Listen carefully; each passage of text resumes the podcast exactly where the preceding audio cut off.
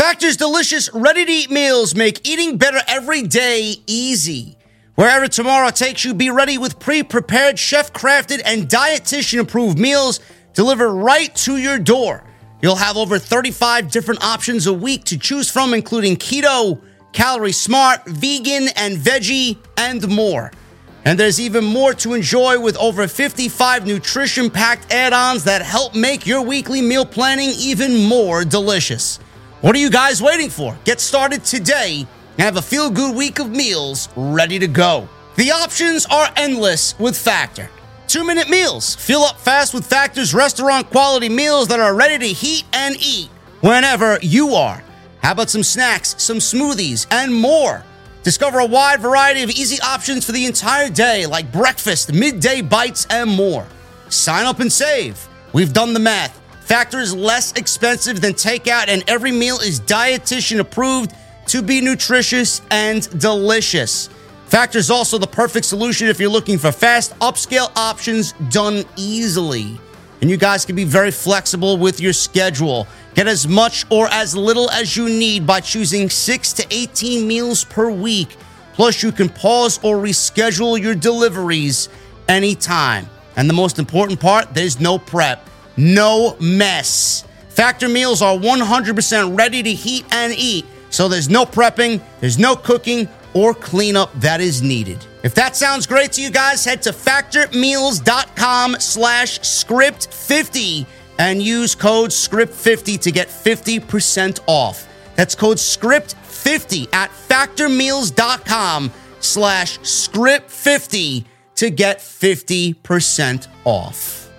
The legends are true. Overwhelming power! Sauce of destiny. Yes!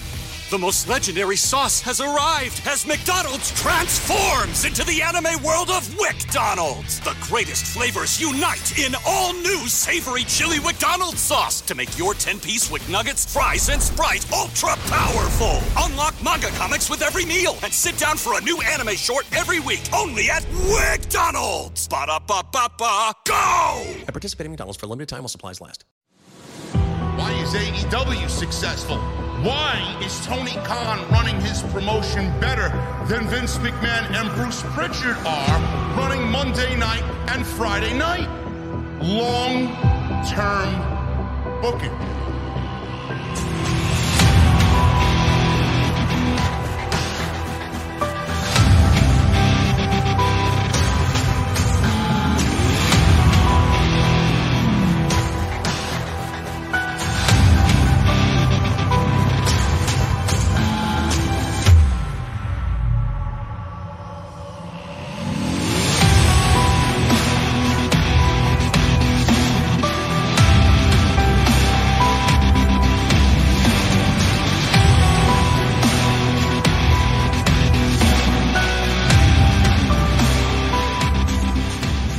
What is going on, guys? Thank you so very much for joining me right here on Off the Script. This, unfortunately, is your NXT post show for January 18th, 2022. I am your host, Gunther, right here on Off the Script. I'm sitting here. I'm sitting here and I am looking at the chat and I'm getting my sound ready and I'm making sure everything's in working order before I hit the music. Thank you once again to We're Wolves for that great opening track. That one was called Welcome to Hell. Yeah, no kidding. No kidding.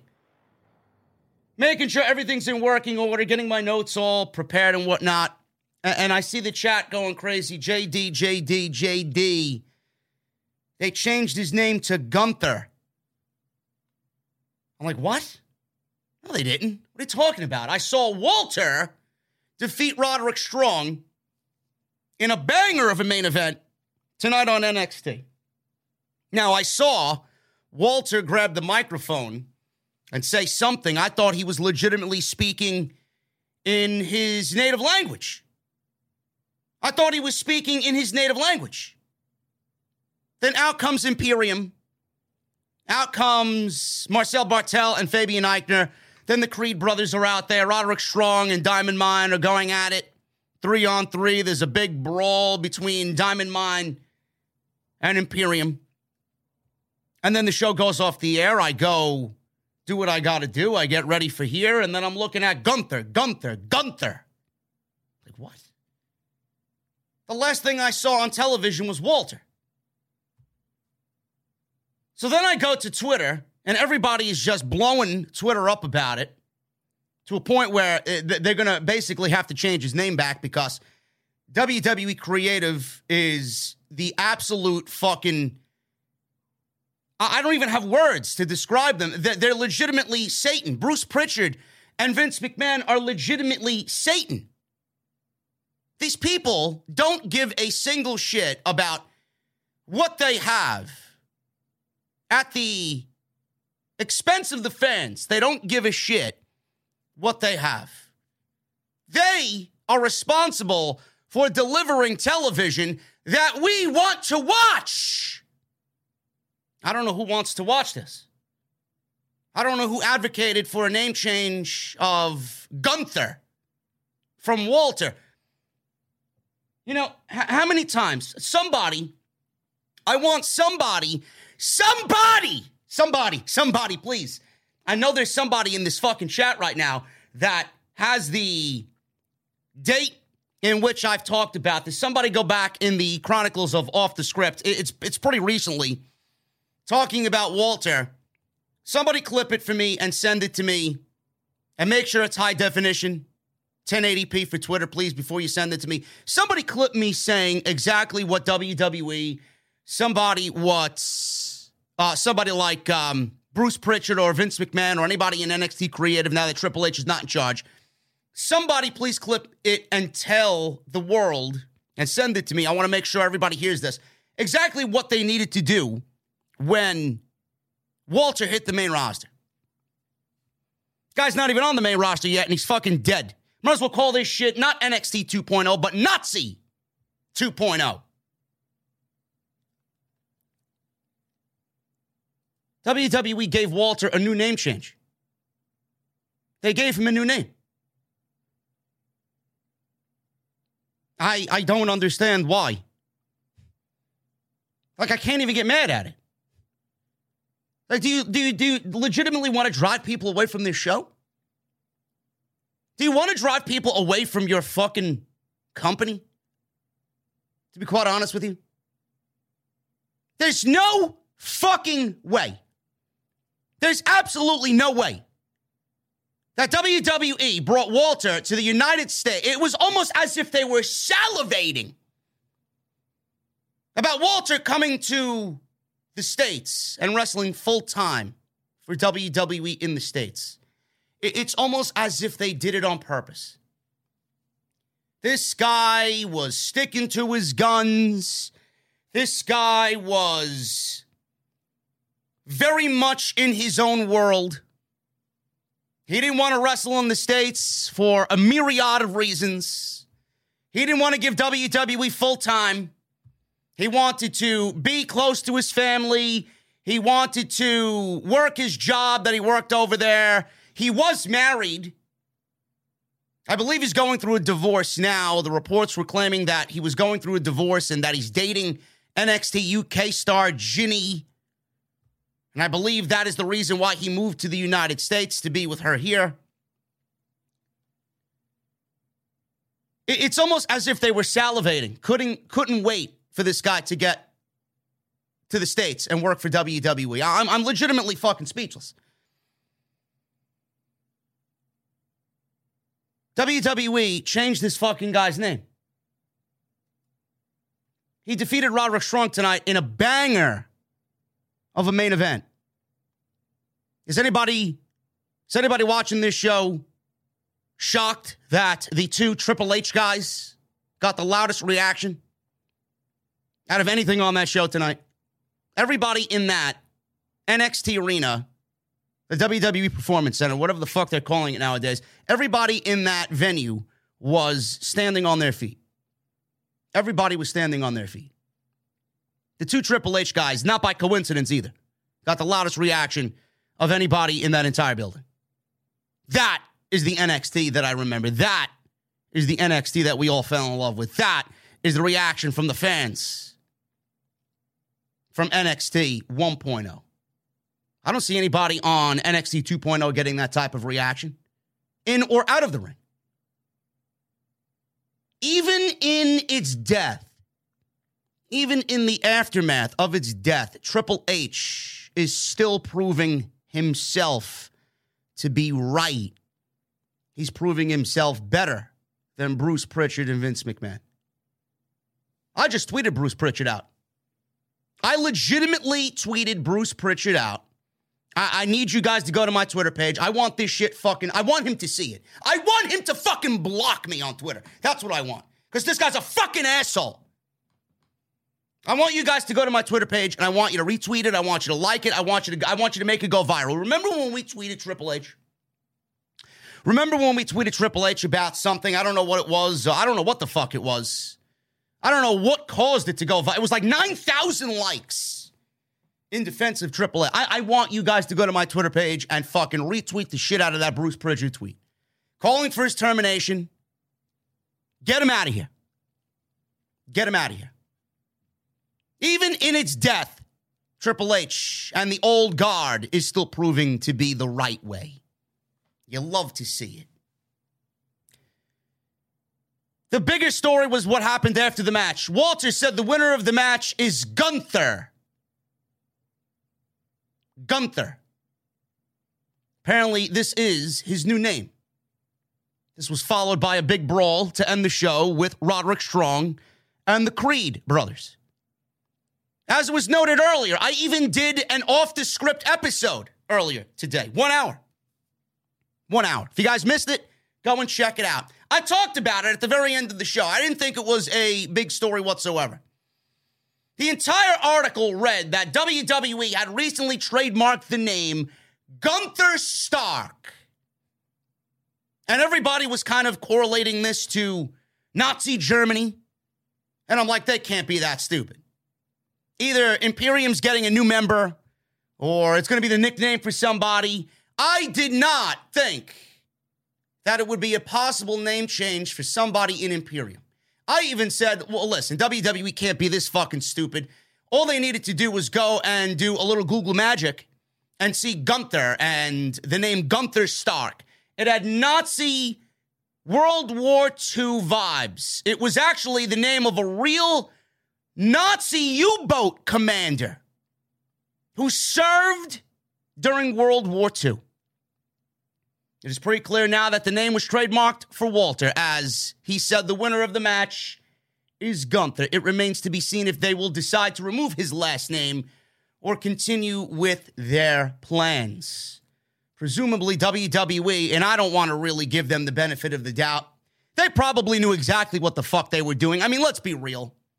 I tried to give them the benefit of the doubt earlier, but I, am not really, I'm not really all that surprised that they trademarked the fucking name of a Nazi U-boat military commander and then gave it to Walter. You would think that they did this on accident. I legitimately said in the video earlier today that th- this has to be this has to be a storyline return for Zoey Stark. Not a fucking name change for Walter. Presumably, WWE didn't know the history of the name, but the story was trending earlier today. So they did have time to make changes as necessary as possible. They could have held off another week before deciding on this ridiculous, unnecessary fucking name. And have you guys seen the end of the show? Walter did say Gunther. I thought he was speaking in his native language. I didn't really listen close enough to hear the name Gunther come out of his mouth. You know, this was uh this was a guy, Walter. It's almost as if I'm reading him his, his last fucking rites. He's going to be lowered into the fucking ground, six feet under. This was a guy that everybody is bringing up this Royal Rumble season.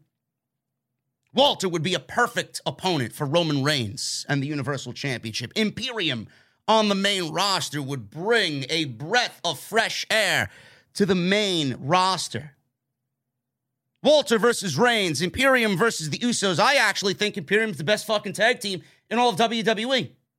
No question. They are number one in all of WWE.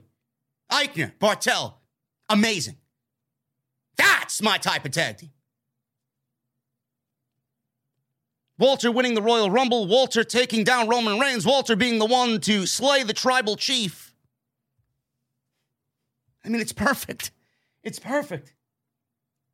It's perfect. I said this months ago. WWE has somebody in their possession, like Walter, and they've already fucking destroyed him, and there's no return. None. Absolutely none. You did not need to do anything. Walter comes out with the best entrance in all of WWE. Imperium as a threesome comes out with the best entrance in all WWE. The music is fucking a symphony of perfection. Them standing there as a threesome doing their Imperium salute is perfect. The meaning of everything that they stand for is perfect. Respect the mat. He comes out.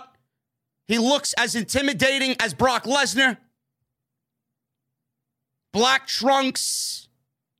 All business. No fireworks, no fucking pyro, no weird lighting, no fucking absolutely cringe CGI graphics. He shows up, he beats people up, he does it better than anybody, and then he goes home. This is the guy that they have, and they don't understand the value of what Walter is for them the way he is right now. They have something here that is immensely special. Special.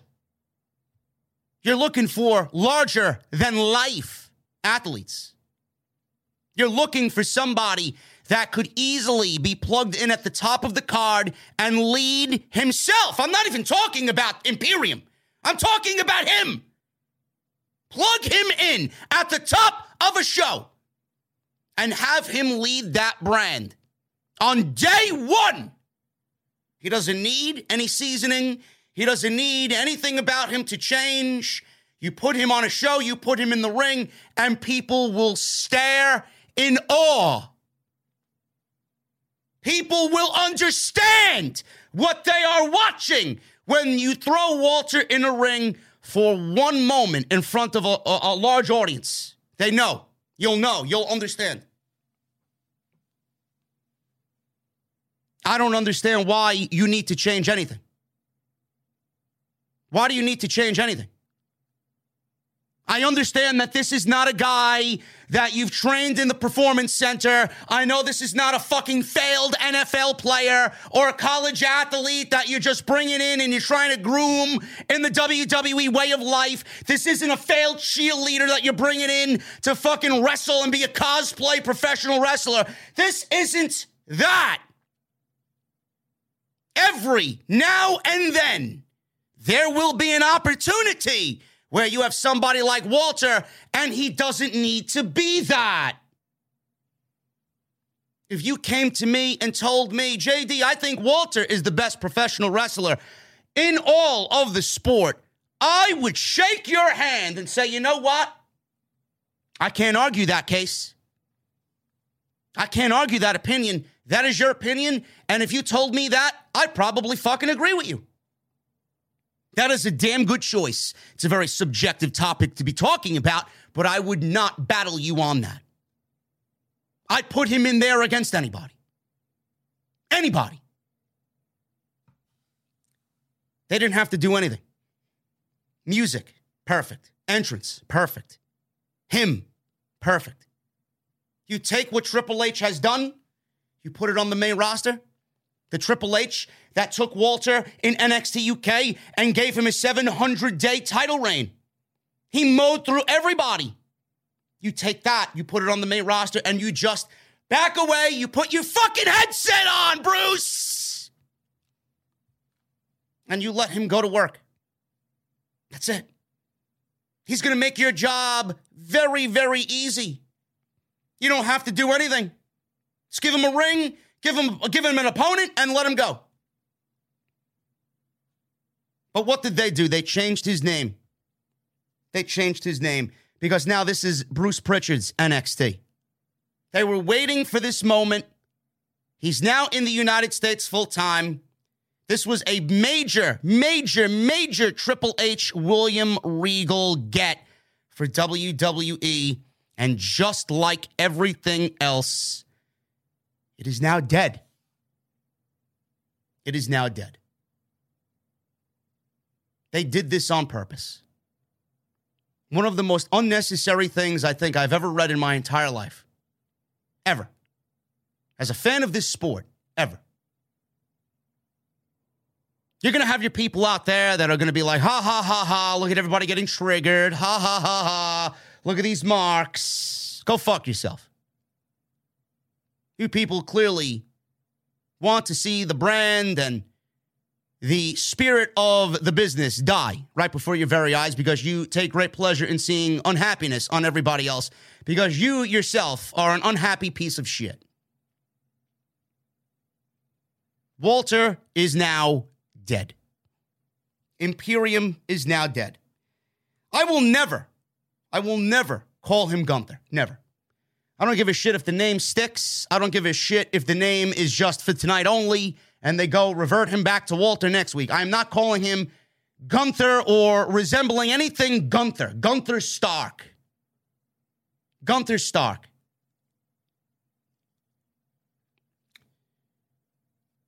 This is a time where we need to rise up as a fan base. This is where you are now able to use your voice on social media.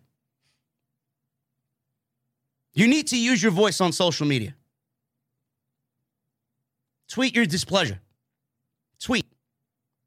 Tweet WWE, tweet NXT, tweet Triple H. Doesn't matter. You can't do shit anyway. Tweet Bruce Prichard. Tweet Vince McMahon's Twitter, even though he doesn't run it. Tweet Stephanie McMahon. Tweet somebody. Tweet Shawn Michaels. He's powerless. Yeah, Shawn Michaels advocated for the name change of Gunther. Right? Bruce Prichard is now in charge of NXT. They're all directly reporting to him. Who on Triple H's team that still remains there? Who remains there from Triple H's team that okayed this? Shook your head, yes. Yes, Bruce. I'll get right on that, Bruce. I think this is a good idea, Bruce. How many of you stood there in shame and agreed with Bruce Prichard that this was the way to go for Walter? Why would Walter himself be subservient to these fucking people after he made a career off of the name Walter?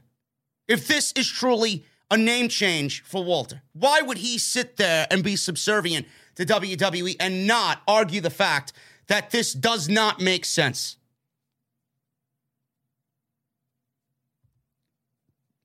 Bruce Prichard needs to be fired. Bruce Prichard needs to be fired. I don't think that there are people out there that understand the words that come out of my mouth every time I say it. Oh, but JD, it's Vince McMahon. It's Vince McMahon. No. No. Vince McMahon is too easy of a target. He's too easy of a target. I'm not going to sit here and blame Vince McMahon. He put Bruce Prichard in charge. Bruce Prichard doesn't argue Vince McMahon. Bruce Prichard does everything Vince McMahon wants. If Vince McMahon was to die tomorrow, Bruce Prichard would would run the show the same way Vince McMahon would have run if Vince McMahon was dead. That's a problem. That is a major issue. It's easy to blame Vince. Bruce is the guy that we need removed. Because once you remove everybody that says, yes, Vince, yes, Vince, yes, Vince, can I suck your dick tonight, Vince?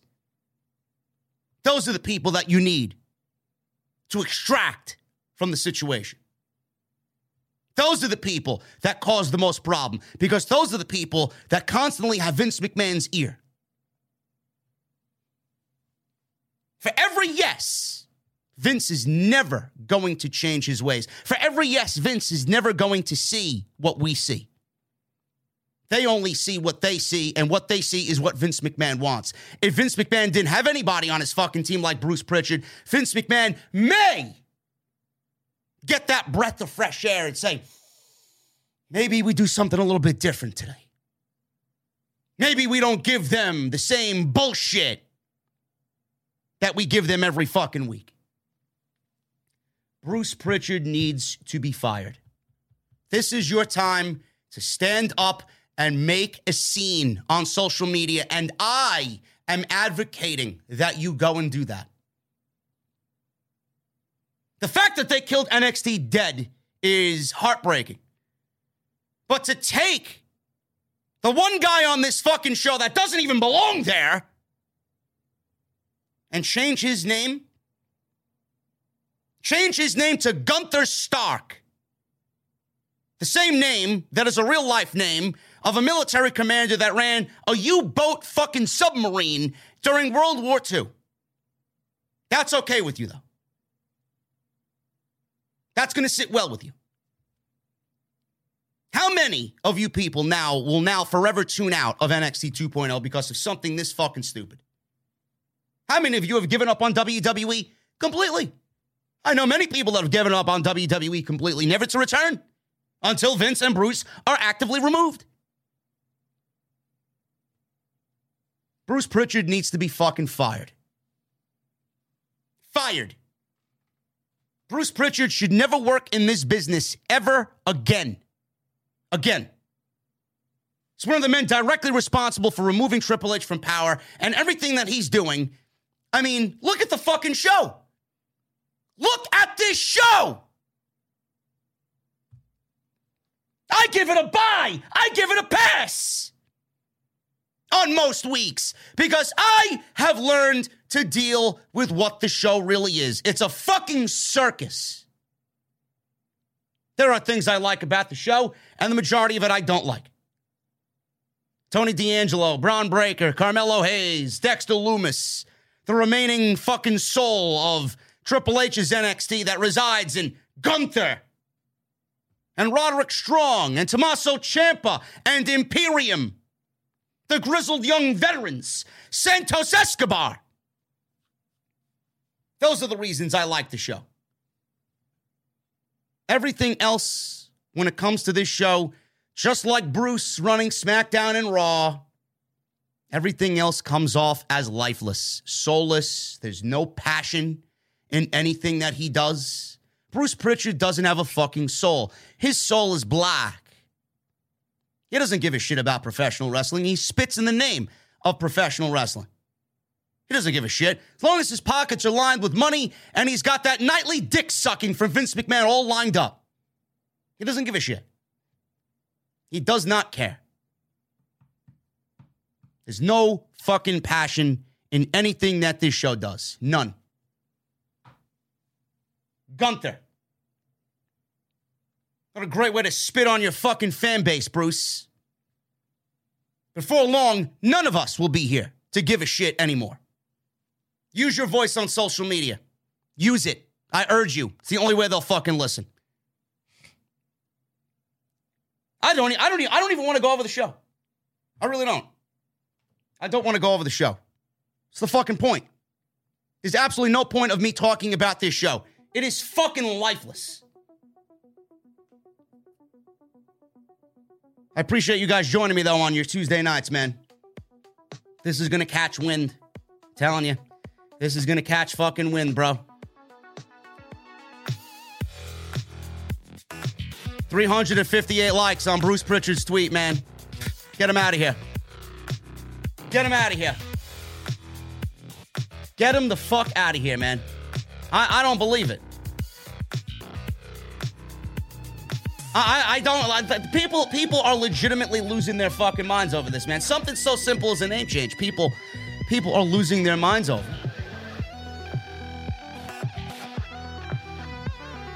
It's amazing. Anyway, guys, hit that thumbs up. Can we try for a thousand likes on today's NXT live stream post show right here on Off the Script? We got 410 likes. We got 13, 1,400 people in the venue. Make sure you guys hit that thumbs up. Let's try for a thousand minimum on today's OTS NXT review.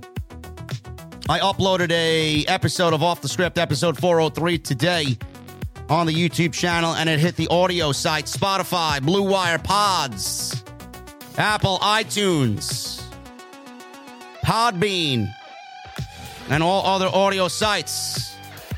Episode 403, we talked about Cody Rhodes. He will not be in the Royal Rumble. He is not going to WWE, and he is still AEW. Why he did not sign a new AEW contract, we talk about it. Also, WWE not doing a champion versus champion match at WrestleMania. And the nightmare of Omos, either winning the Royal Rumble or the Elimination Chamber, is slowly becoming a reality. We talk about that as well. Make sure you guys go and check that out legitimately on the homepage as of this afternoon. Go and check it out if you missed any of that content. Also, Monday Night Raw from last night, terrible program. We had all the extras from last week. Anything you missed last week, everything you need is right there, man. So go check it out. Follow me on social media at JD from NY206. That's Twitter and Instagram. Hit that subscribe button down below. Turn on the bell for all notifications. Hit that join button, become a new member of the OTS venue. Sit VIP right back there as we all toss Bruce Prichard out in the fucking cold. He could take a seat next to Bob, next to the fucking dumpster behind the venue. What's Bob having tonight? What is he having tonight? Oh, Titus Scraps from six days ago. Oh, man. That sounds delicious. Hit that join button, man. Become a VIP right here on Off the Scripts. Guys get access to those emotes and those custom badges to show off your VIP status. And tonight's show is sponsored by my great friends over at Audible, audibletrial.com slash scripts. Make sure you guys sign up using our unique link. You guys are going to get 30 days free of their service and one free audio book of your choice. That is audibletrial.com slash scripts. Make sure you guys go and get that for free on the podcast. I appreciate you guys hanging out with me tonight on Off the Scripts. NXT. Tonight was the start of the Dusty Tag Team Classic on the men's side. The men's Dusty Classic is usually something that I very much look forward to. I think it's a great time during the year. The last couple of Dusty Classics have been great. I take a look at this year's field. I honestly think this is the weakest field that we've had in the Dusty Classic to date. I'm not liking this field at all. The matches tonight weren't all that bad. There was one squash match, really, and then there was one really good match between Brooks and Jensen. Oh, what is? Uh, uh, Briggs, Briggs and Jensen, Brooks and Jensen, whatever. Smoking Guns 2.0, whatever the fuck their name is, man. Absolutely no charisma from both of those guys at all. Briggs and Jensen against the Creed brothers. That was a decent match. And then we got uh, another match earlier in the evening with a squash match and one of the uh, upstart teams that is in the tournaments. I think Malik Blade and Edris Enofe. They don't have a team name, but they uh, they advanced to the second round of the Dusty Classic. We'll go over exactly what happened in those matches, but the show opened up with LA Knight. I don't know why LA Knight is still on NXT. Can anybody can anybody please fucking tell me why LA Knight is still on NXT Tuesday night? You mean to tell me that with the deteriorating roster that is SmackDown, that you can't find a purpose or meaning for LA Knight on Friday night? I mean, it just it just has a nice ring to it. LA Knight on Friday night. That man is money.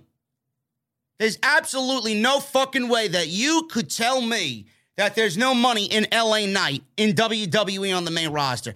This guy could be slotted into any role and fucking kill it. Intercontinental champion? No problem. United States champion? No problem.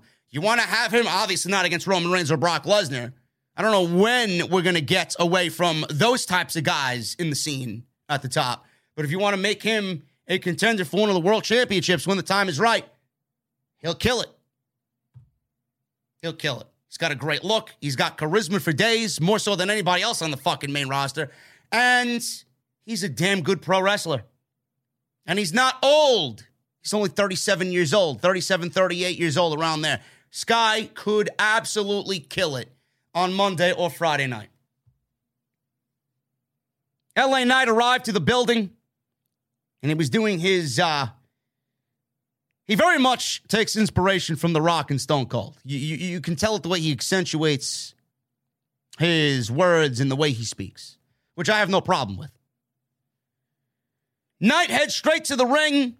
He's got business that he needs to attend to. Knight is playing the role of a babyface now. He's playing the role of a babyface. Last time we saw him, he was kind of, uh, I guess, a baby face in the War Games match against the NXT 2.0 guys. But before that, he was feuding with Cameron Grimes. He played a great heel as well. He could do both flawlessly. He could do both very well. Doesn't matter what role you put him in. So he's doing all of his catchphrases. The crowd is hanging on every word he's saying. He was very over tonight. He calls out Grayson Waller. Knight cuts a promo on Waller until Waller enters the scene inside the PC. Waller has an envelope that says he has a restraining order against Knight, so Knight cannot touch him. LA Knight cannot come within 50 feet of Grayson Waller. So Waller slid the envelope in the ring. So uh, Knight is being served with a legal notice.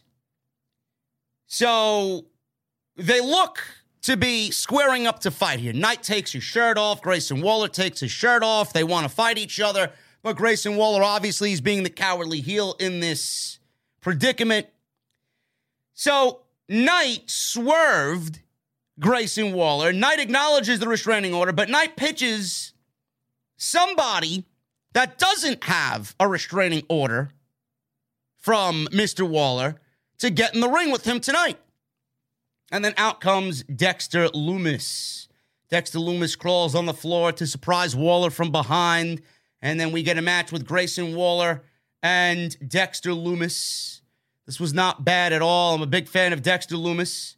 Lumis had the advantage early because he got the one up on Grayson Waller in the aisleway. And if you guys watch NXT tonight, you saw the aisleway was a little bit smaller. They added these ridiculous looking glass uh, barricades around the arena. They shrunk the ringside area down quite a bit. There's really no room on the outside of the ring anymore. And the NXT announce team is not to the right of the ring anymore. They are now facing this way in the direction coming from the hard cam. It's a very weird setup that they got there. They shrunk everything down, and I'm assuming they did that so that they could add more people inside the performance center and make the performance center a little bit more full than what it was previously. They even had the big screens. There's the big NXT logo right up the middle of the aisleway in the crowd. There's two big screens that they have to the right and to the left. And it looks like on the screens were a mirror image of what we can't see on the hard cam side. So they had all those fans that you can't see on the hard cam side showing up on the big screens to make it look even fuller, kind of digitally, adding that little digital effect. But you know what? The, the, the, fucked up thing is with WWE trying to do that, you know, they could make the Performance Center feel a little bit bigger and fill it a little bit more with fans, but they still use fake crowd effects. They still use piped in crowd noise. When LA Knight came out, there was piped in crowd noise. And then you heard the actual NXT audience. If you watched NXT before in the past, you know for a fact what a fake crowd sounds like and what an NXT crowd sounds like. I don't know why they continue to use fake piped in crowd noises. You hear it all over Friday night, you hear it all over Monday. Why are we still using piped in crowd noises to manipulate the crowd when there are live fans in attendance? Nobody likes it. And it makes you look fucking stupid. Stop pretending that your show is better than it really is. Just accept the fact that your shows are fucking uninteresting. So Waller is going at it with Lumis. Waller hit Lumis with the lariat at ringside. Waller then grounds Lumis on the mat. He begins having a comeback here. Lumis rallies, crowds going crazy for Dexter Lumis as they do not like Grayson Waller. Fight spills to the outside. Waller cuts off Lumis. Waller then rams Lumis into the barricade. Waller gets back in the ring to distract the referee. Meanwhile, and I know I'm not the only one that thought this, this giant of a man, this unnamed man that kind of looked like Veer, I legitimately thought this was Veer running down to help Grayson Waller. This giant of a man, I'm assuming this was Veer's old partner before they broke them up in NXT. S- Saurav, I think his name is. He was a part of Indus Sher, if you guys remember that team. He's dressed in a suit. He enters the match. He grabs Lumis. He assaults Lumis. He throws Lumis into the steel post. Back in the ring, Waller delivers a stunner, and then he covers Lumis for the one, two, three. Waller wins this with the help of Saurav. I legitimately thought it was Veer. Veer Mahaan! I thought he was coming to Raw, and I thought we saw him come on NXT. But it was not to be. Now it looks like Waller has some muscle to add to the overall cringy and uninteresting heel shtick that he continues to do on NXT. You know, they had this guy take out Johnny Gargano, and I, I don't think that they've lived up to their end of the deal. In a moment like that, where he should have been the biggest heel in all of WWE for attacking the legit heart and soul of NXT, WWE has squandered all of that, and they haven't done much of anything with Grayson Waller to build upon that moment. He just feels, he still feels like NXT. You see WWE getting this guy ready for something. They want to fast track this guy to something main roster like. But it's just not clicking, man. After all these weeks, it's just not clicking. I think he looks fucking ridiculous with the boxing trunks. I don't know what he's pretending to be, man. He's this social media mogul. He's got uh, this social media gimmick, right? The Grayson Waller effect. I don't know if he's trying to be one of the the the Paul brothers, Jake Paul, Logan Paul. He looks like that. He looks like a fucking idiot. There's nothing interesting about Grayson Waller. Nothing. He beats Dexter Lumis in about nine minutes, and he's got now new muscle in Saurav of Indus Sher formerly, who destroyed him on the outside. We got the start of the Dusty Cup. These are the teams in the Dusty Cup. Chase University. Chase University is in the Dusty Cup. This is Andre Chase and one of his students the grizzled young veterans, the Creed brothers, Briggs and Jensen, Smoking Guns 2.0, Enofe and Blade, Legado del Fantasma, MSK, and Jacket Time. Jacket Time. Jacket Time is in the Dusty Classic. I don't know who's going with jacket time, but I hope they get eliminated quite uh, quick, quickly, in quick fashion. So, Josh Briggs and Brooks Jensen against the Creed brothers. This was actually a decent little match here. It went about six minutes. I could have watched it for another three or four minutes, to be honest with you. So, we got this first round match WWE is very high on the Creed brothers. Julius and Brutus Creed with Malcolm Bivens. So the baby faces here were in control. And the baby faces here are Josh Briggs and Brooks Jensen. Creed brothers were working together and they quickly turned the entire tide of the match into their favor. They worked over Jensen. We had a little uh, a little mishap with one of the Creed brothers, which led to a hot tag. And we got Briggs cleaning house in there against both Creed brothers. Briggs with a choke slam. He went for a cover, got a near fall. Pin was broken up. Briggs gets smashed into the barricade, and it actually dented one of those new metal frames on the outside. So the Creed brothers were doing some double team offense. Jensen is hoisted into the air with a suplex, placed in a torture rack position, and then Jensen gets slammed to the mat. And then we got a clothesline that levels Jensen, and he was pinned by, I believe, Brutus in this case.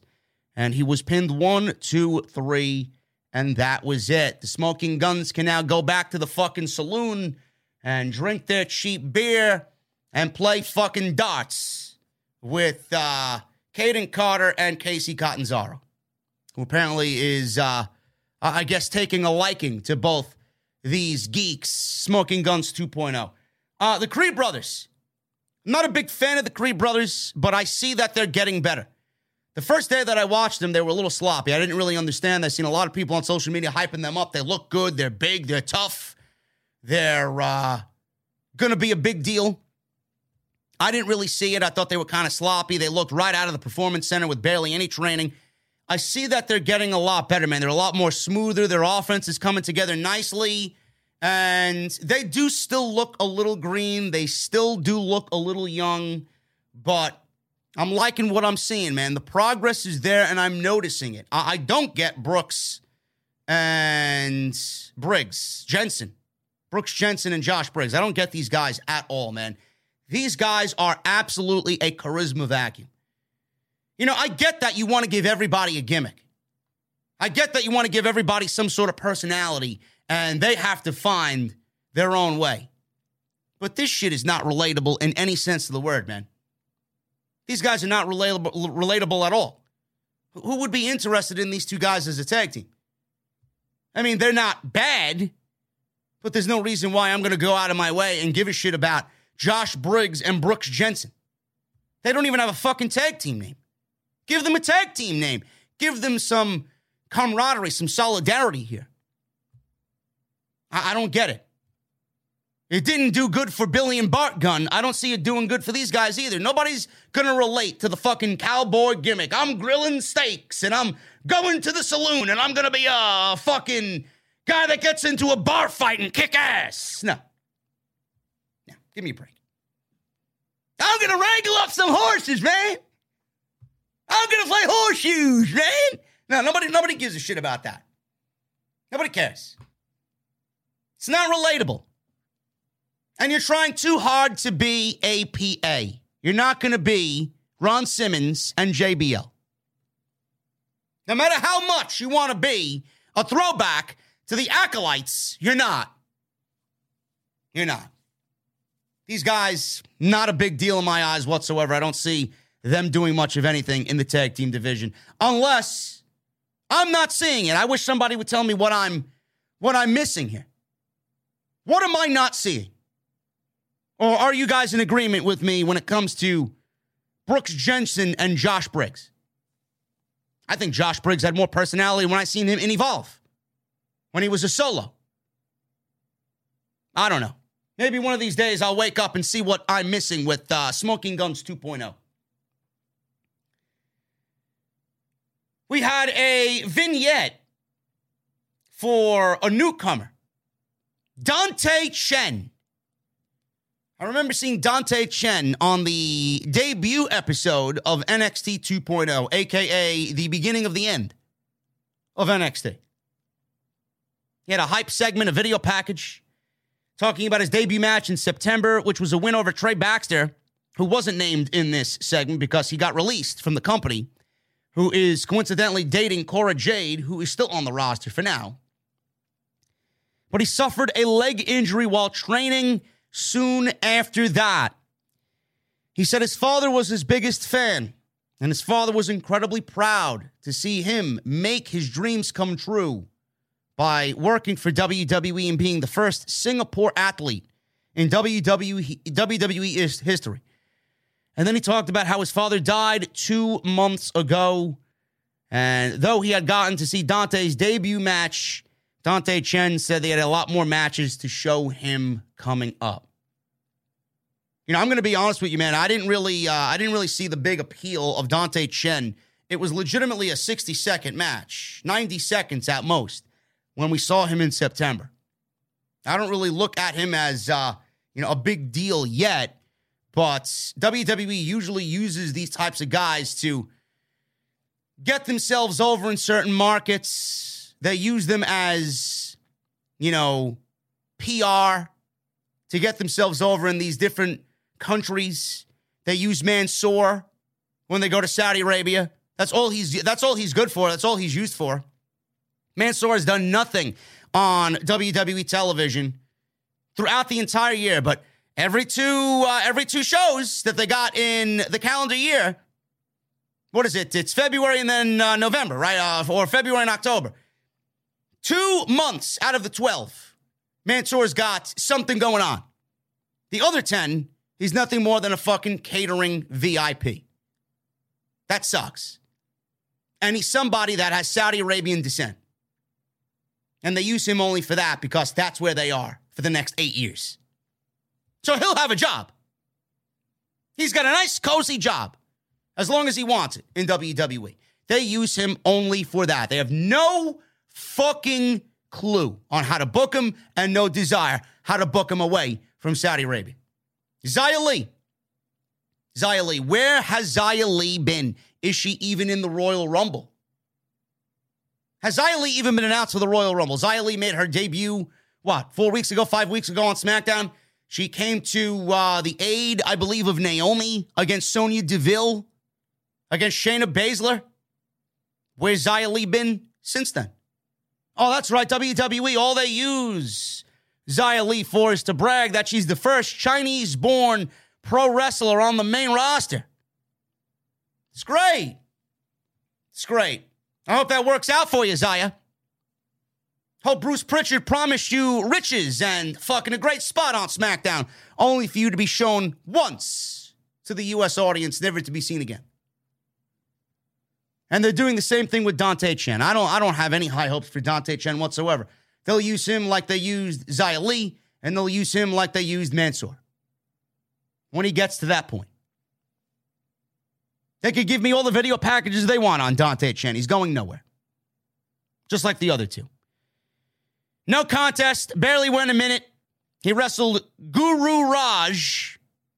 Out comes Mr. Duke Hudson, shaved head and all, and he beat the living shit out of Dante Chen.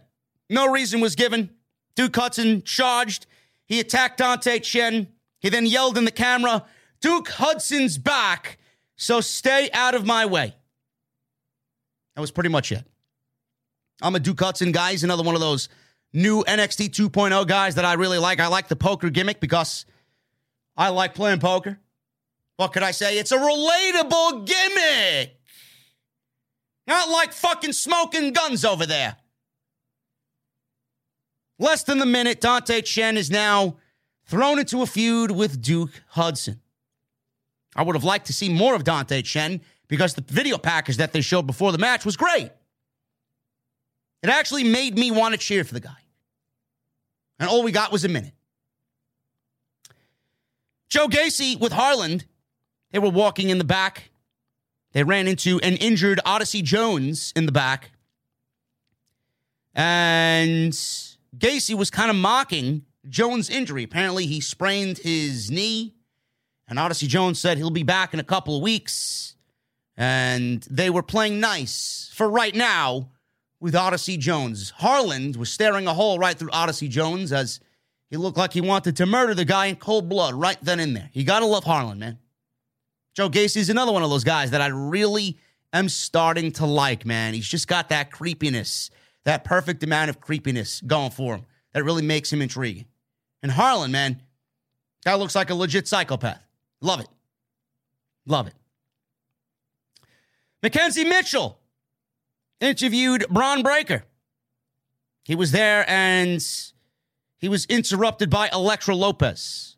I like Bron Breakker, man. You know, I, I said this kind of thinking out loud. I'm like, you know, Bron Breakker's not a bad promo.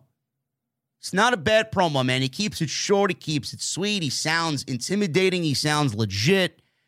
So he'll be perfectly fine on the main roster. There's no doubt about it. Bron Breakker is going to be legitimate on the main roster when the time has come. So Elektra Lopez came out of nowhere and she introduced Santos Escobar, who told Bron Breakker that he was coming for the NXT championship and that Bron Breakker is not going to be able to handle the stresses of carrying the brand and being its world champion, and that he will do him a favor and take that title off of him and show him how it's done. So we are looking at a Santos Escobar and Bron Breakker NXT title match in our futures. I'm okay with that, man. Santos Escobar is fucking fantastic. He's also main roster ready. Don't know what the fuck they're waiting for, but it looks like Bron Breakker's going to run through the remaining NXT guys before all of them get called up to the main roster. I would have liked to see Pete Dunne go after Bron Breakker. I thought that would have been a great match. He's already taken care of Tommaso Ciampa. Looks like both of those guys have been auditioning to the main roster. Now Santos Escobar is being thrown in there. I don't know, man. I don't know. Bron Breakker's looking to take care of the rest of the NXT guys that still linger from the old guard. Tony D'Angelo. Tony D'Angelo is having a memorial service for Pete Dunne, which I find to be quite hilarious. With the reports of Pete Dunne auditioning for the main roster and having dark matches the last three weeks, right before SmackDown, it looks like they're getting Pete Dunne ready for the main roster. And he should add a breath of fresh air to Friday Night SmackDown, which right now is in desperate need of something. Whether it's Ciampa, Dunne, LA Knight, Dakota Kai, something. Something needs to happen on Friday night. I find this to be funny because with all the reports that Pete Dunne is working dark matches before SmackDown, it looks like they're getting ready to call him up. And the memorial service is quite hilarious because this is the end of Pete Dunne's WWE career. Once you are fully in the grasp of Vince McMahon and Bruce Prichard, you might as well just throw in the fucking towel. So Tony D'Angelo having a memorial service because Pete Dunne was getting called down to the main roster some sometime soon, I find to be funny. There was a black casket in the middle of the ring. This was a closed casket service. Since nobody wants to see Pete since he broke the crowbar over his thick skull. So he said he had his eyes on the North American title now that he took care of little old Petey, Pete Dunne. What do you think about that? Paisan. Carmelo Hayes and Trick Williams, they come out to the NXT stoop that overlooks the commentary table above. And they show up almost immediately. The North American title is mentioned. Hayes says that they thought they were boys. I thought you and I were boys. D'Angelo said that they were teammates at war games, but not really boys. Hayes said D'Angelo better keep his business out of D'Angelo's mouth because the next memorial service would be for him. And then he mentions a couple of guys that he was uh, friends with. One of the guys' names was Jerry the Hat. I'm not sure who Jerry the Hat is, but maybe he was referencing JD. And off the script, my name is Jerry, and I wear a hat every single time. Maybe Tony D was mentioning me. I don't know. Anyway, all kidding aside, Cameron Grimes comes out. He joins the party. He wants a shot at the North American Championship. And he told D'Angelo that he'd have to wait in the back of the line for that championship opportunity. Grimes said to Hayes, he told him he was coming for the North American title. Hayes said perhaps Grimes and D'Angelo should have a match to determine the next challenger. One guy tried to tr- uh, chant in the crowd, triple threat. You audibly heard. Uh, no. Now, I don't want a triple threat match. I'd like competition. Show me who deserves it more. And that's exactly what we got. That's exactly what we got here. D'Angelo tried to sucker punch Grimes. Grimes smashed a large photo of Pete Dunne that was sitting there with a black wreath over D'Angelo's head. And that is the way the segment came to a close. We are getting Tony D'Angelo versus Cameron Grimes next week, and the winner will challenge Carmelo Hayes for the North American Championship.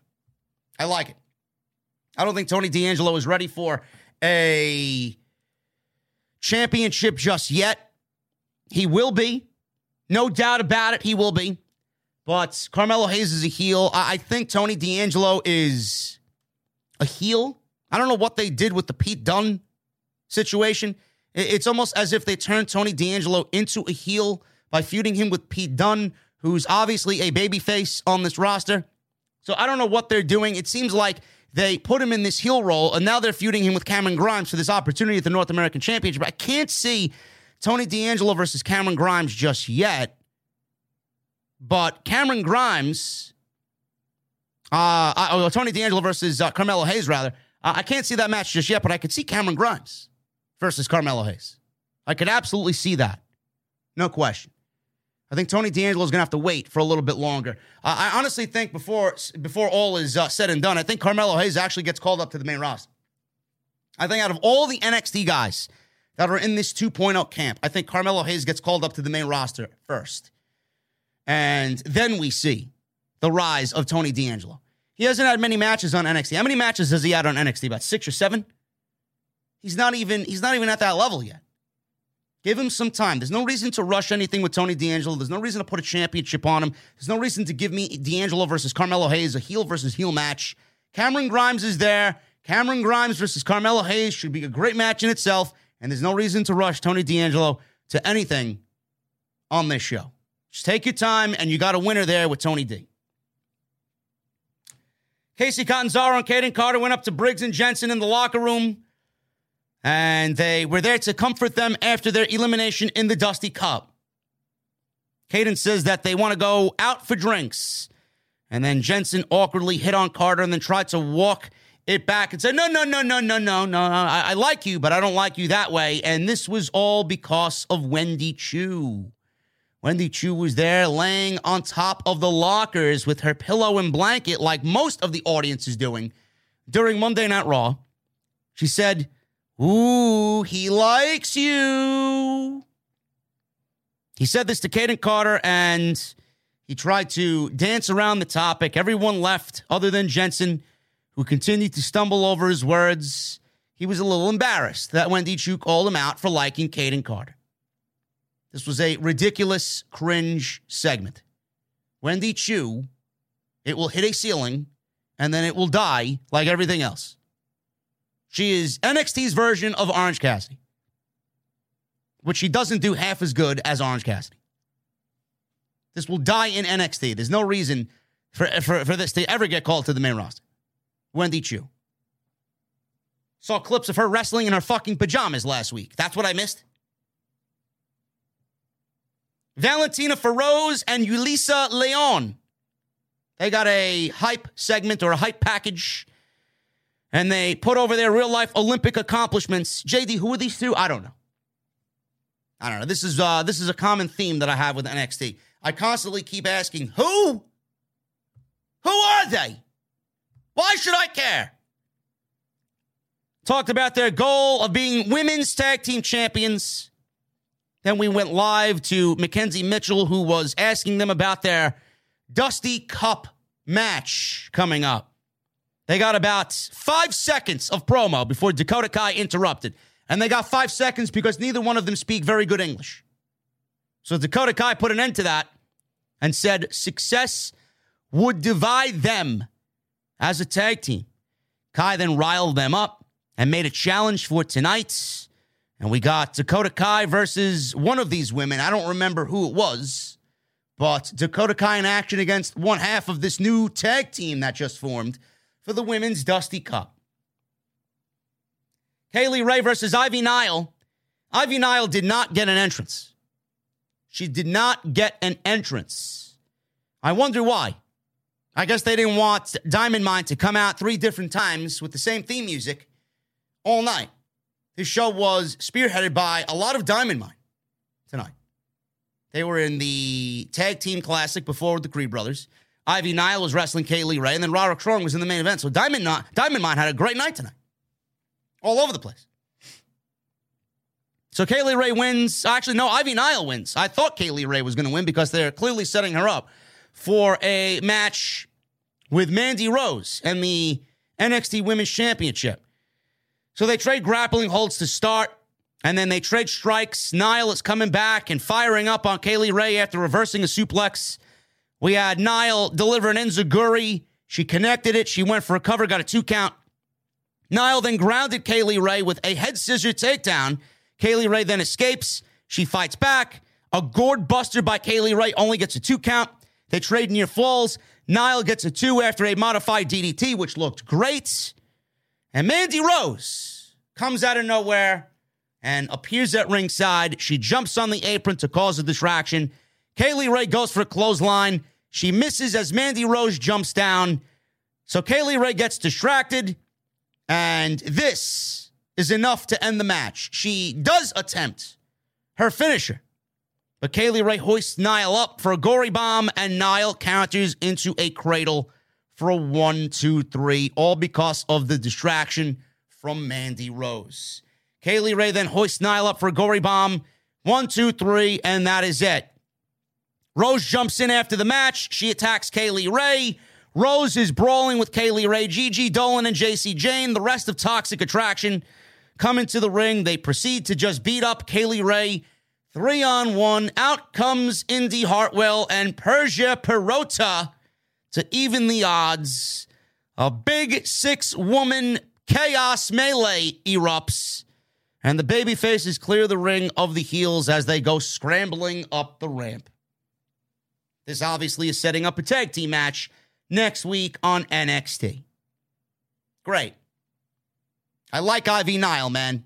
Never seen the appeal in Kay Lee Ray but apparently they're setting up Kay Lee Ray for Mandy Rose. Will Kay Lee Ray be the one to take the title off Mandy Rose, or is WWE going to continue to go with Mandy Rose and Toxic Attraction leading the women's division? I don't see Mandy Rose relinquishing that title anytime soon.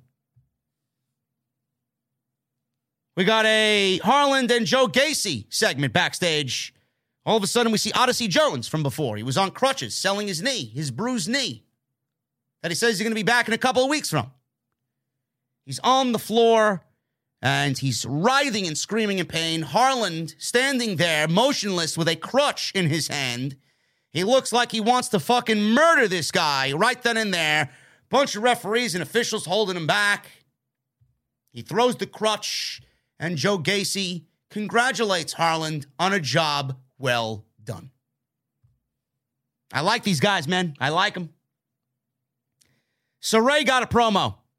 She did most of it in Japanese. She was essentially one of the last things that William Regal, uh, William Regal brought into NXT. One of the last remaining talents that William Regal brought into NXT before they unceremoniously let him go. She was dressed up as a Japanese schoolgirl. She said she returned to Japan to find herself. And while she was there, her grandmother gave her a long lost necklace that supposedly has power. She says she is the Sun Princess or the Warrior of the Sun or whatever the fuck she said she was. Apparently, this is a pendant that gives her now magical powers. And she said she will be back in the United States and back in NXT very soon. For what? What is Sarray going to do in NXT? I give this woman six months and she'll be released by WWE. Give me a break. WWE is now pushing Sarray on NXT.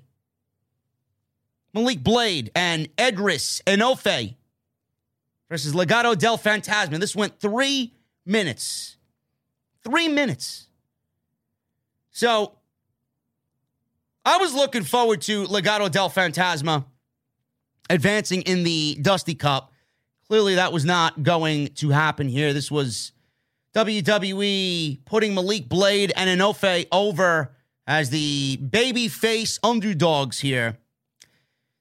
So, obviously, Legado is beating down these baby faces, beating down Blade, beating down Enofe. They make a baby face come back. Escobar on the outside trips up Blade. Escobar then hops on the apron hoping to cause more than a distraction here and give his team the victory. Breakker comes to ringside and puts Escobar over his shoulder, and Bron Breakker carries Escobar away to get him away from ringside.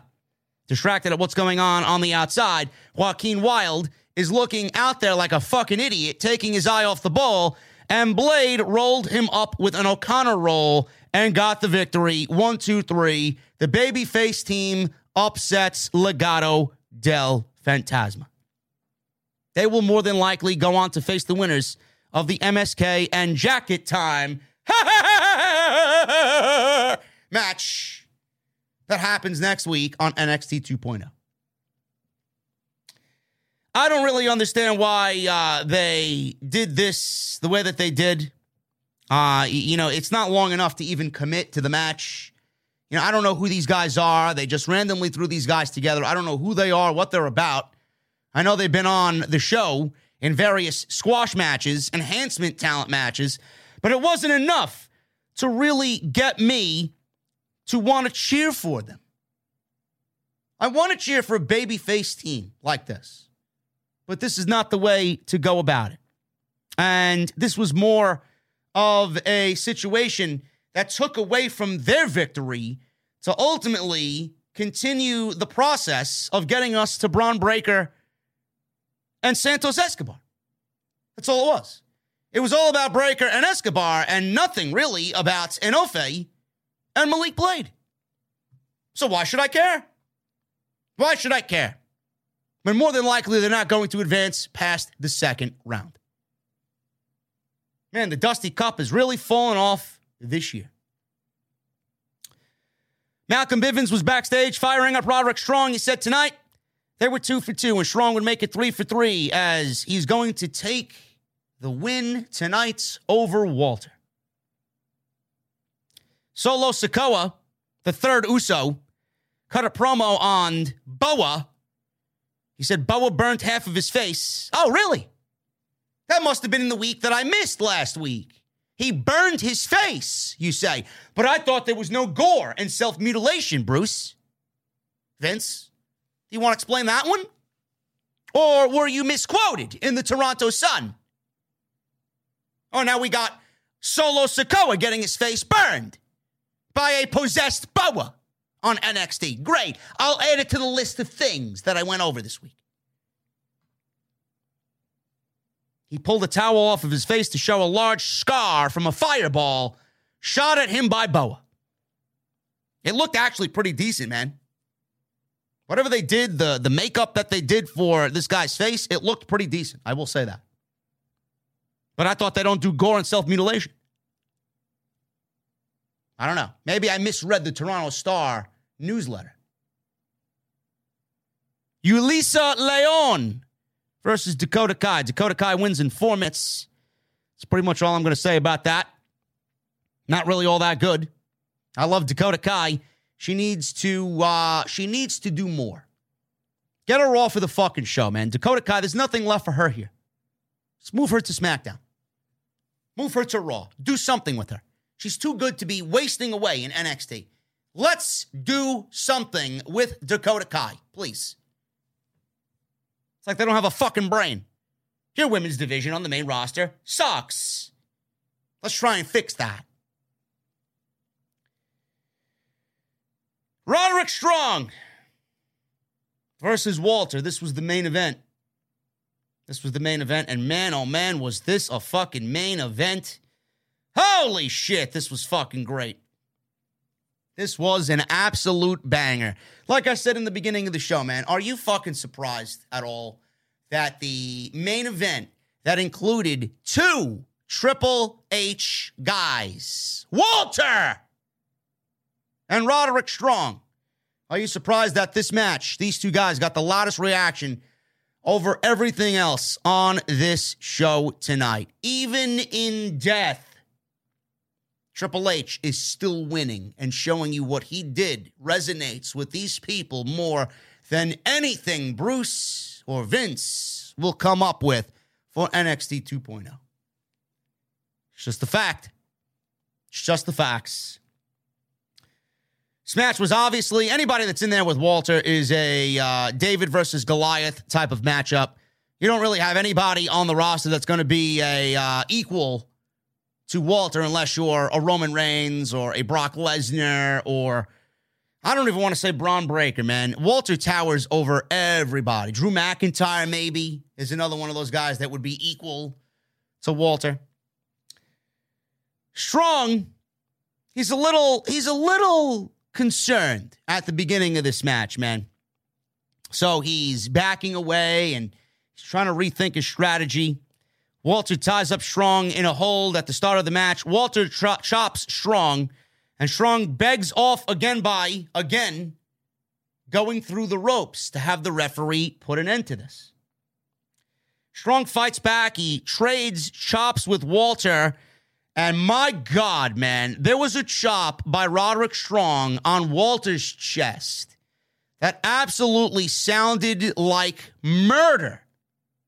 And then Walter comes right back and one chop n- legitimately knocks this guy's chest into the fourth row, caves this guy's chest in, took him down with one swipe. Awesome. You could not pay me all the money in the world to take a chop from Walter.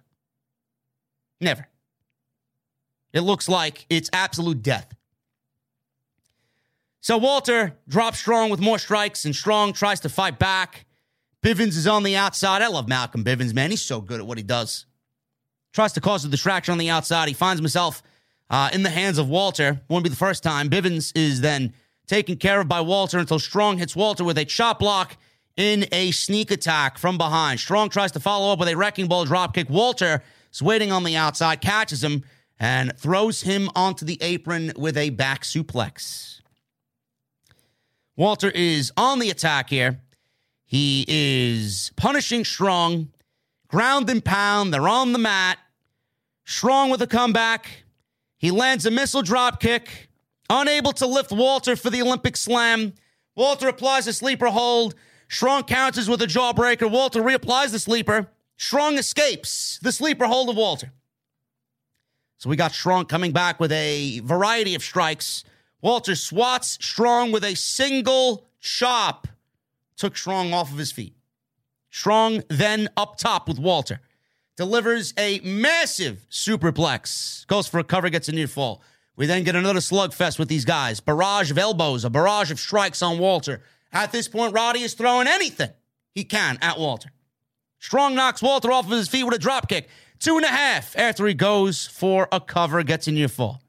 Strong attempts to apply the stronghold, but Walter counters again. He chops down Strong. They go on to counter each other for a little bit. Walter then gives Strong a power bomb. And that was it. That was it. One power bomb, and Walter wins the match via pinfall. He takes the microphone almost immediately. And he says, The winner of this match is Gunther. At this point, I legitimately was getting ready to shut the TV off to come up to my office.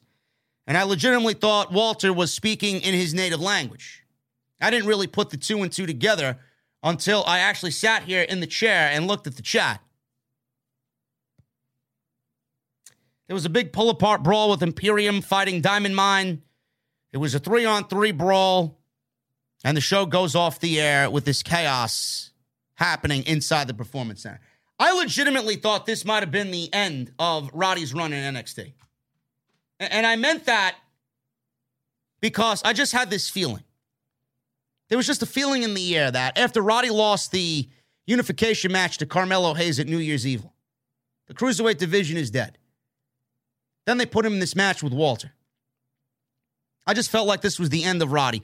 Now, you had the check marks on social media, you know, saying that, you know, Roddy just re upped last year. He's with WWE for a couple more years, et cetera, et cetera. I just felt like this was the end. Whether he asked for his release or whether he was going to be given his release by reason of budget cut, whatever the reason may be. Bodyslam.net actually reported tonight that Roddy reopened his pro wrestling tees online shop. He's now selling t shirts on pro wrestling tees. Usually, when someone does that, you know, you connect the dots and they're soon out of the company. I don't know what's going on. People were like, is this the end for Roddy? Is he going to join AEW? Is he going to get the Undisputed Era back together? Are we going to see a foursome back together on AEW television? I, I don't know.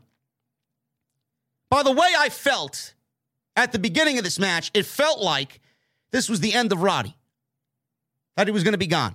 By the end of this match, it looks like Walter and Imperium, or Gunther, is going to take this feud with Diamond Mine into a three on three.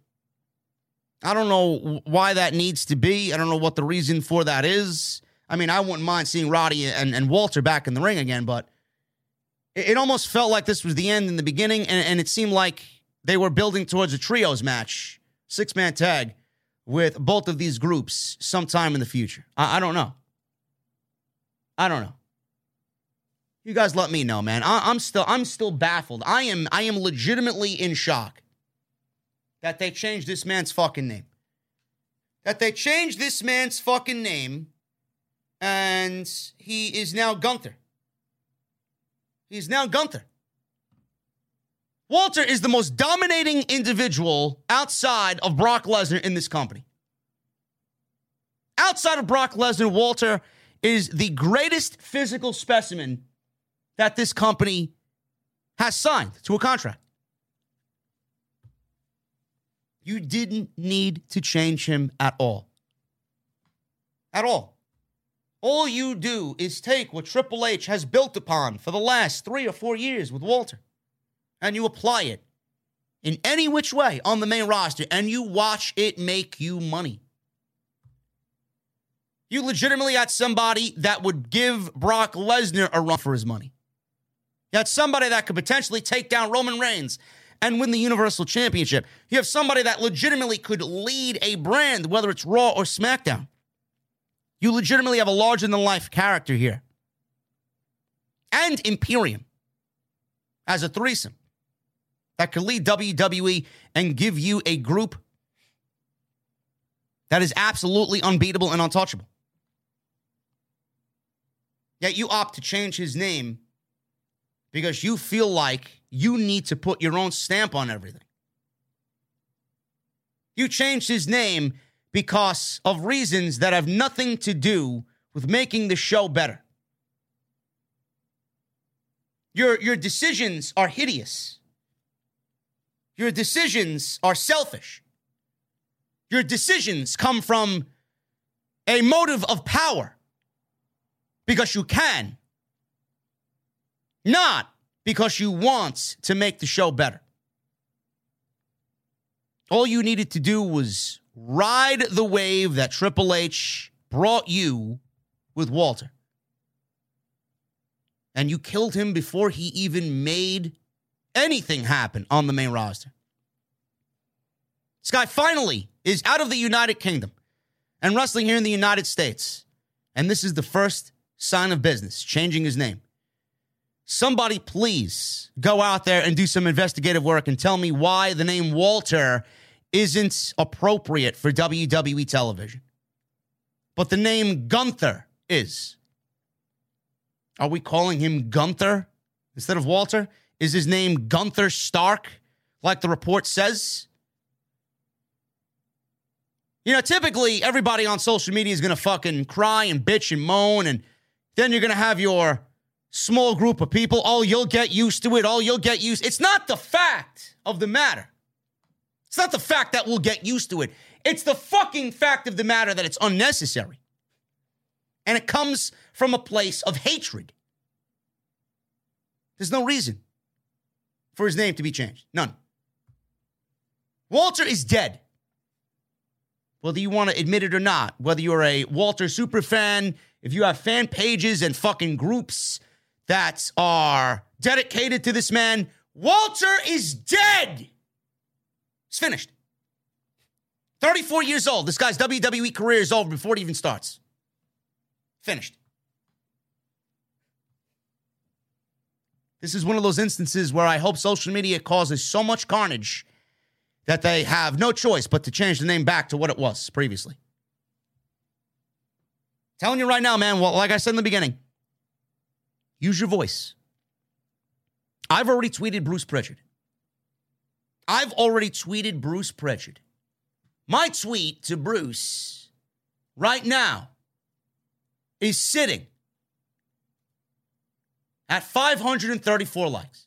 I know he's seen it. I know he's seen it. You need immediate termination from anything WWE creative. A complete joke is what you've turned NXT into. Fucking Gunther. I pray I fucking misheard what I think I might have heard tonight. Bruce Prichard needs to be fired. It's too easy to blame Vince McMahon. The fucking imbeciles with the IQ of a crayon box, they go and blame Vince McMahon. They don't realize how much power Bruce Prichard has and how much power Bruce Prichard has in the eyes and in the ears of Vince McMahon. He needs to be fired. Active immediately. No, but Shawn Michaels is running NXT, right? How many more people are still chiming in that Shawn Michaels is running NXT? I'm sure Shawn Michaels, good old HBK, the Heartbreak Kid, right? I'm sure he advocated for Walter to have his name changed to fucking Gunther, which has World War II Nazi background, historic meaning to it. Sure thing. Sure thing, social media.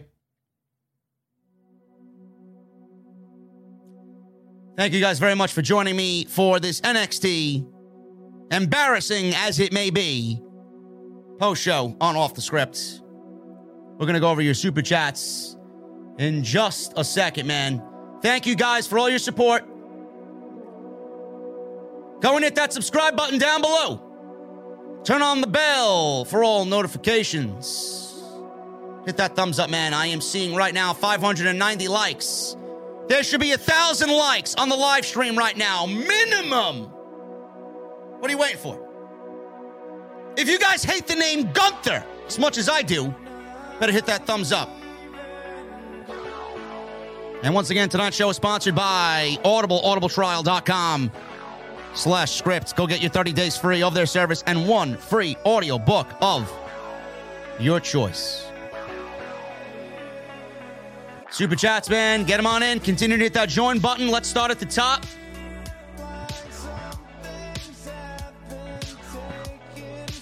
Anthony with a $100 super chat. Right at the top, man. Anthony, thank you so much, brother. JD needs to be Tony D'Angelo's manager. What a duo they would be.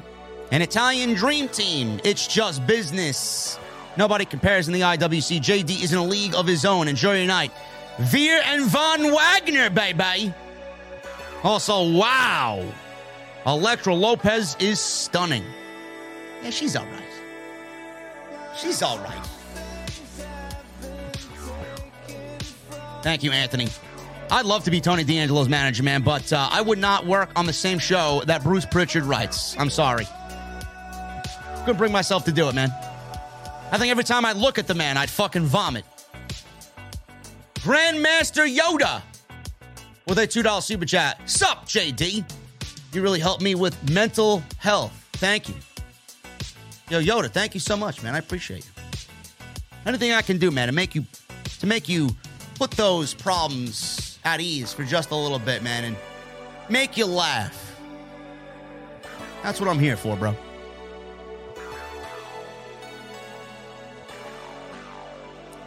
Tony Brown. I missed you the last couple of streams, Tony Brown. 499 super chat. In the VA hospital, lost my other leg. Haven't forgotten. OTS for life. Tony, I'm sorry to hear that, brother. Everybody in the live stream chat, man, throw up those prayer emojis for Tony Brown, man. It's one of the OTS VIPs here. Jay Coyle with a UK $5 super chat. Walter is Gunther. I can't believe this stupid company, man. They find a way to ruin everything. It is their calculated effort, Jay, to ruin everything that Triple H had brought to the table. I'm not surprised. Nobody's going to be watching after tonight. Nobody. Just awful.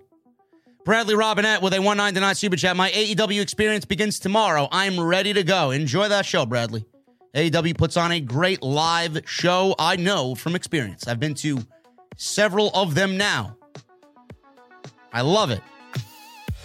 Jay Coyle with another five and a two in super chat. WWE's best main event of 2022 so far is now overshadowed by this stupid name change. Walter being named after a Nazi is absolutely not okay. Yeah, and right before Black History Month as well. And right after Martin Luther King Day. Must be nice to be uh, WWE management, right? Hope the fans get on their case and absolutely slaughter them PR wise, man. Ol Sadat Nortrez with a 1999 super chat.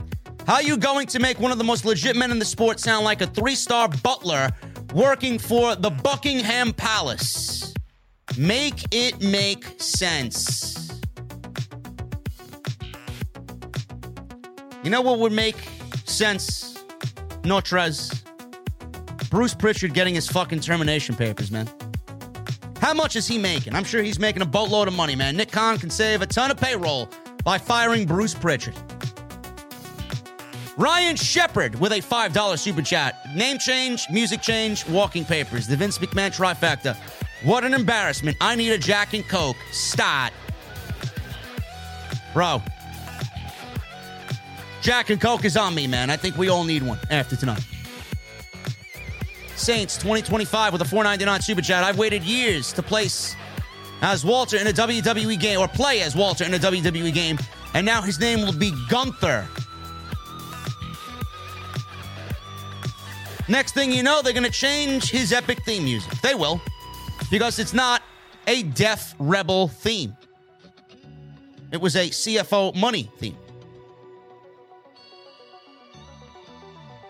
Saints also with another 499, 137 retweets and counting. Hopefully tonight will trend. Yeah, man, I hope. I hope. Bruce is complete shit. Uh, Clementine with a $5 super chat. You typically ask what folk are drinking at the venue.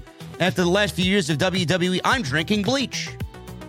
Bushi, I got plenty of that, man. Jesse uses the bleach to mop the floors every night. What do you want? A double, triple? What do you got? It's on me. It's on me. Can we serve Bruce some bleach? On the rocks for Bruce Prichard.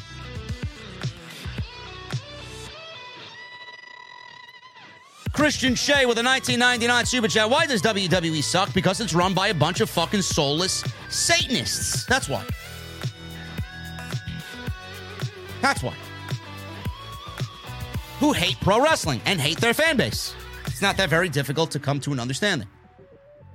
Christian, thank you so much, brother. We love you here, man. You're quickly becoming a VIP here, bro. Uh, Saints 2025. As Walter, or as a Walter fan, I hope Bruce Prichard gets fired from a cannon. Yes. Uh, I wish he. Uh, I wish he would get fired from something more than just a cannon, bro. Ankle break AJ2 with a $10 super chat.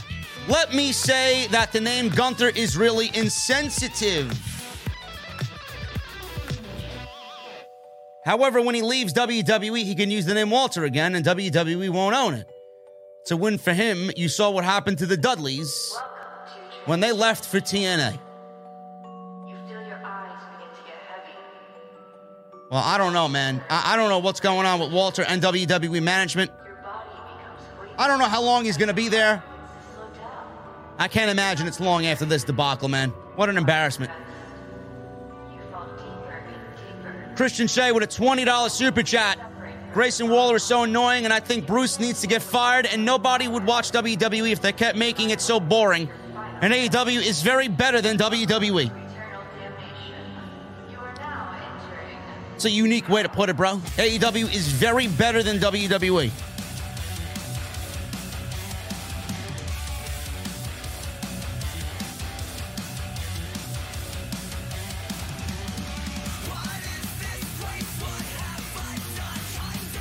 ECW Hardcore 07 with a $5 super chat. WWE ruining Walter and Sarray. I despise this company. Tony Cody is all elite, and Tommy Brannigan become new members of the OTS venue, guys. You're sitting VIP with me, guys. What are you drinking, man? Because the shit is on me tonight. Nicholas becomes a new member. What are you drinking tonight, Nicholas? Don't tell me H2O, bro. I think we all need a shot of something hard tonight. Christian Shea with a 499 super chat. Why is Grayson Waller such a cheater? I don't know. Maybe we should ask him.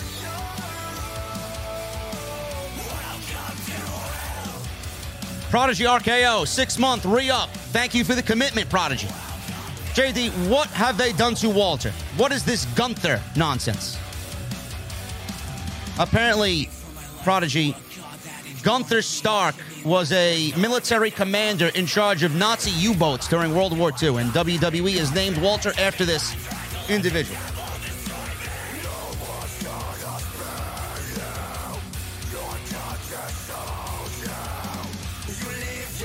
My heart breaks for NXT, man. My heart breaks for NXT, really. Everybody that put their heart and soul into this company, man, they absolutely have made a mockery of it. Angel with a $20 super chat. JD, you rock. WWE is so bad, lifelong fan that hates the product. Raw and SmackDown is horrendous, and by default, NXT 2.0 is their best show, and it's horrible compared to Triple H's NXT. You know, I have people in the community. Oh, well, what, if J- does JD hate watch WWE? If he doesn't like it, why does he watch something that he doesn't like? Clearly. At this point, I'm doing it because I'm doing it to piss you off. Why don't you start your own fucking podcast and tell people what you think of the show? Thank you, Angel. Brandon James Shea with a $2 super chat. I don't like WWE. They suck now. Yes, Brandon. Yes, Brandon. Thank you for telling us something that I'm sure most of us don't know. We got Issa in the chat. Yo, Issa. What are you drinking?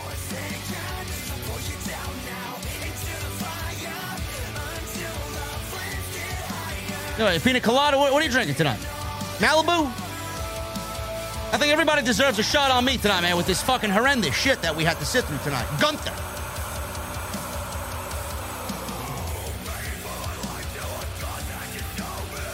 Troy Turner with a $20 super. Any thoughts on the ETID mess playing out in public? From a fellow metalhead, it's a damn shame that they're all against Keith and AEW's Butcher is their guitarist. Hope they can work it out. And thanks for all that you do, JD. Troy Turner, I, I don't listen to Every Time I Die, bro. I don't listen to Every Time I Die. I, I don't. I don't. I, I don't even. I don't even know what caused their breakup.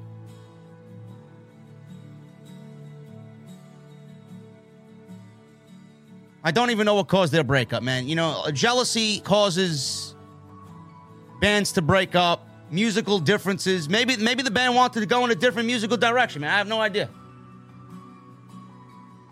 I don't know. But I don't listen to Every Time I Die, man. It's not my type of music. Half the stuff that I, I play, I don't normally listen to in my spare time, man. You know, you, you guys know what I listen to. I listen to progressive. I listen to power metal, Symphony X, Alter Bridge. Michael Romeo is my favorite guitar player. You know, I listen to a lot of power metal. You know, Dream Theater, stuff like that, man. Uh, the story of John with a 9.99 super chat. I have front row tickets for AW Revolution, and I'm excited Sure as hell better than Bruce's NXT. Uh, I'm not sure if I'm going to make it to Revolution, man. I'd like to, but uh, it's going to be a wait and see thing. But uh, enjoy yourself, bro. Represent the podcast, John. Hopefully, we see some off the script representation live at Revolution.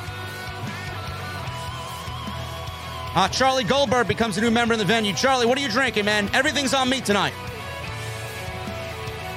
We're all mourning the death of Walter. Jake823 with a $2 super chat. JD, did you see Spears promo on Punk last Rampage? I did not, Jake. I did not watch Rampage. I was at the House of Glory show doing what I had to do, which we now have an official date. Who runs the world? Girls. House of Glory debuting on FITE TV Thursday at 8 p.m., man. Solid Monster and myself on commentary. We killed it, and the ladies killed it as well in the ring, and hopefully you guys enjoy our work and the work of all those talented women from last weekend, man. Awesome, awesome stuff. Saints 499 super chat. I can see it now. Walter chasing Dana Brooke for the 24 7 title. Bro, Walter is uh, dead. He's not even going to make it that far, bro. Walter's not even going to make it that far, man. I think he'll be gone well before all of that.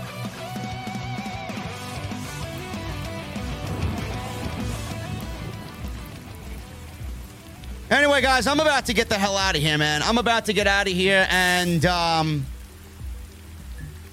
cry myself to sleep over Walter dying on NXT 2.0 tonight. It's unbelievable. It's unbelievable, man. It's unbelievable. Coil Phoenix, thank you for the recommitment. Six months. Love to see it. All I can say is I can't wait to see the return of Jon Moxley because I can no longer watch this shit anymore. Hashtag RIP Walter. RIP NXT Black and Gold. Troy Turner with a $5 super chat. If they did this to Walter, I can't imagine what they'll do to Imperium.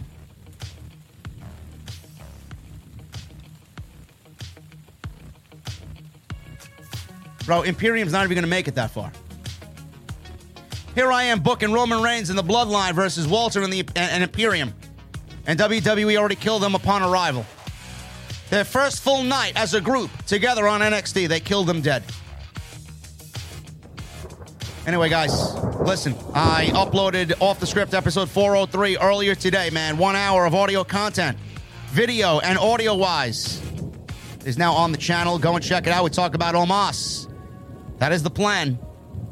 That is the plan. Omos and Bobby Lashley at WrestleMania for the WWE Championship. We talk about Cody Rhodes and how he's not going to WWE.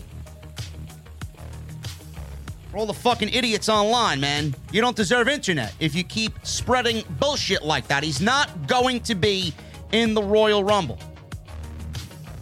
And WWE, Vince McMahon has already given up on Finn Balor four months after the WWE draft on Monday Night Raw. Saints with a 199. Good night, JD. Saints. Thank you, brother. Thank you, bro. Guys, I'll be live tomorrow with Jesse. I will be live tomorrow night with Jesse. AEW Dynamite post show. We got a lot to talk about. We'll get his opinion on Cody Rhodes. And we'll go over Dynamite as we usually do, man. Follow me on social media at JD from NY206. That's Twitter and Instagram. Hit that subscribe button. Continue to join the channel, become VIPs, and hit that thumbs up, man. We got 677 likes. Where's the thousand? Oh, that's right. You guys that did not hit the thumbs up, you guys might like the name Gunther. Anyway, I'm getting out of here.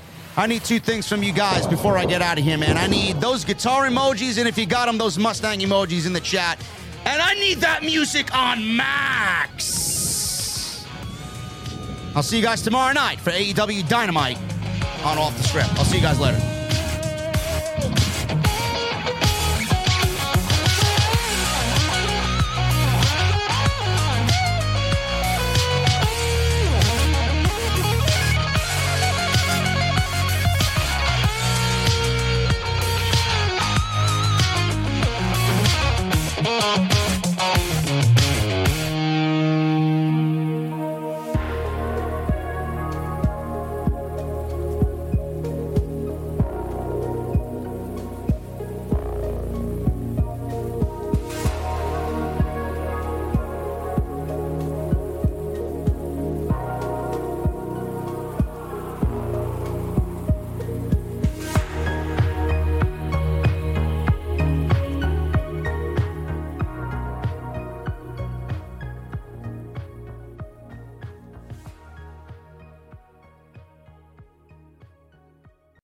BetMGM has an unreal deal for sports fans in Virginia. Turn $5 into $150 instantly when you place your first wager at BetMGM. Simply download the BetMGM app and sign up using code Champion150. Then, place a $5 wager on any sport. You'll receive $150 in bonus bets, regardless of your wager's outcome. And if you think the fun stops there, the King of Sportsbooks has plenty of surprises in store. Check out daily promotions, same game parlays, live bets, and so much more. Download the app in Virginia today and get $150 in bonus bets instantly from your first wager. Only at BetMGM. BetMGM and GameSense remind you to play responsibly. See BetMGM.com for terms. 21 plus only, Virginia only. New customer offer, subject to eligibility requirements. Rewards are non withdrawable bonus bets that expire in seven days. Please gamble responsibly. Gambling problem? Call 1 800 Gambler. Promotional offer not available in Washington, D.C.